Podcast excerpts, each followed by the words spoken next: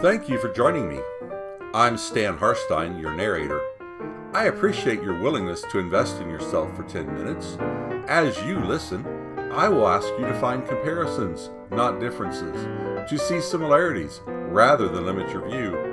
If you have a comment, please use the email link at the bottom of the 10 Minutes with the Gospel John website to contact me. Let's begin. Episode 17 The Prophet.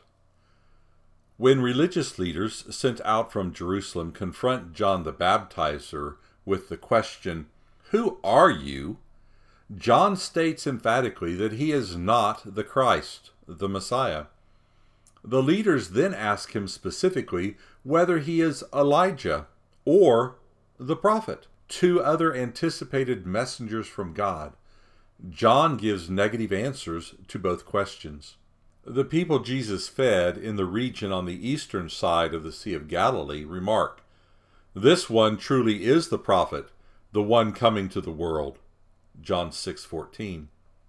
This one whom God will send, known only as the prophet, is expected by the people in Judea and in Galilee.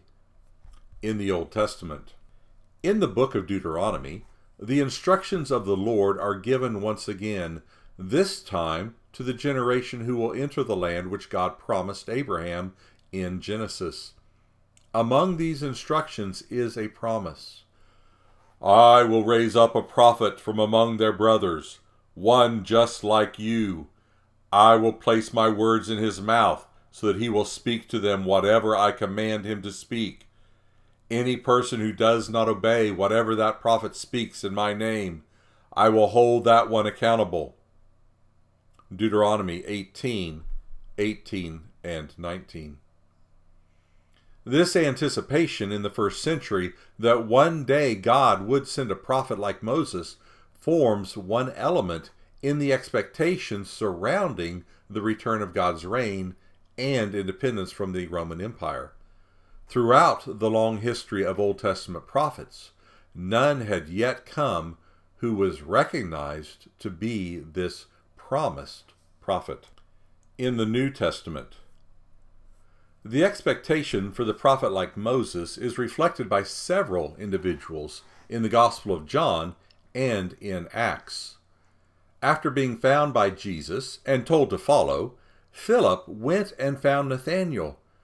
We have found the one about whom Moses wrote in the law and the prophets, Jesus, son of Joseph from Nazareth.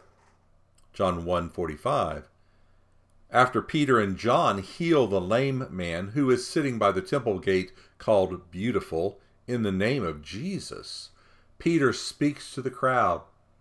He describes a period of restoration which the Jewish people were awaiting. He indicates Jesus has begun this event and brings Moses' words as his support. The Lord our God will raise up a prophet for you from among your brothers, just like me.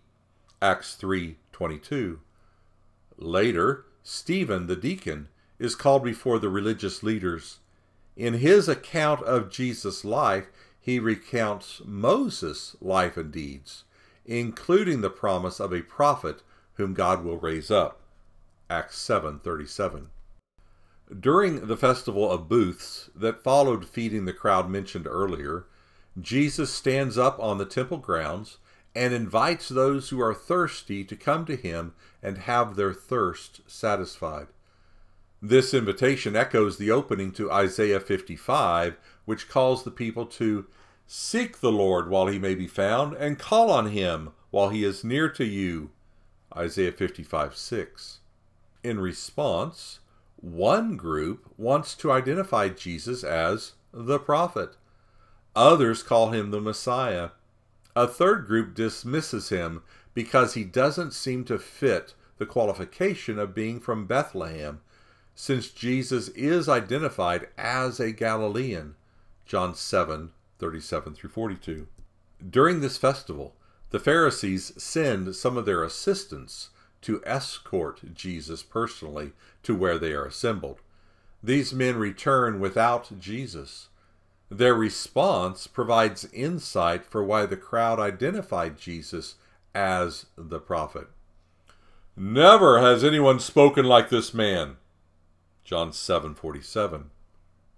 These assistants who have heard plenty of religious speech have never heard anyone speak with the type of authority the words of Jesus held for them.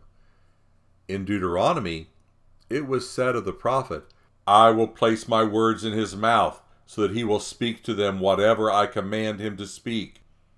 And being familiar with the scriptures, these assistants were also aware of what followed. Any person who does not obey whatever that prophet speaks in my name, I will hold that one accountable. Deuteronomy 18, 18 and 19. After this report by their assistants, these religious leaders join with the third group by dismissing Jesus as the prophet since he is from Galilee. John 7:52. After this incident, direct references to Jesus as the prophet cease. However, since the prophet was to speak whatever God commands him to speak, several other passages describe this element of Jesus' words, mostly through negative comparisons. John 8. The crowd asks Jesus, Who are you? The same question John the Baptizer was asked. 825 and 119. In response, Jesus affirms all he has said from the beginning, an echo of the word at the beginning with God.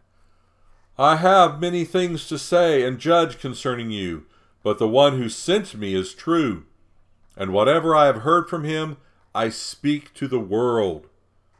John 8:26.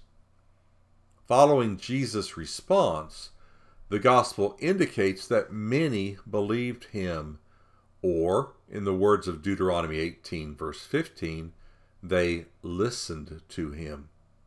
However, by the end of the confrontation, those listening to his words ask a question that indicates they no longer consider him to be the prophet. You are not greater than our father Abraham or the prophets who all died, are you?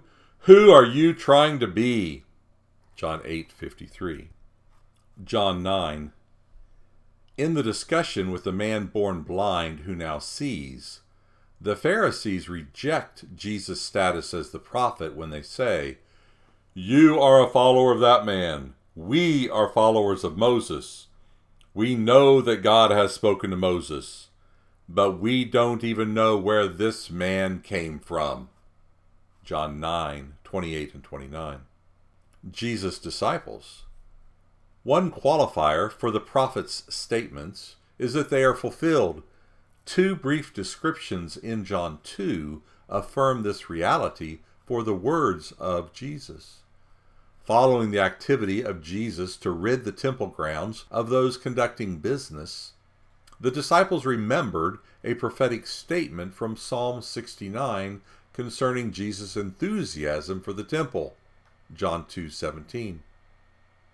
After the religious leaders confront Jesus and ask for a sign, the gospel records. Therefore, when Jesus was raised from the dead, his disciples remembered that he had said these things, and they believed the holy writings and the words that Jesus spoke. John 2:22. The words of Jesus are demonstrated to be accurate and not those of one merely presuming to be a prophet of God. Concluding thought. Although we are not as familiar in our century with the expectation for a prophet like Moses, it is evident first century Judeans were. Many titles are ascribed to Jesus Messiah, Prophet, King of Israel, Son of God, our modern tendency is to reduce these to a single category. The reality is that Jesus encompassed all of them, and yet he was so much more than any single title could contain. Perhaps we should stop trying to categorize Jesus.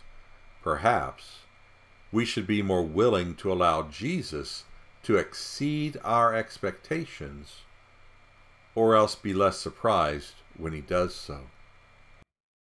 I do hope you will invest additional time to write down any insights or questions that came to you during this 10 minute audio journey together. After all, a short pencil is better than a long memory. This DevoCast is composed and narrated by Stan Harstein. All rights reserved.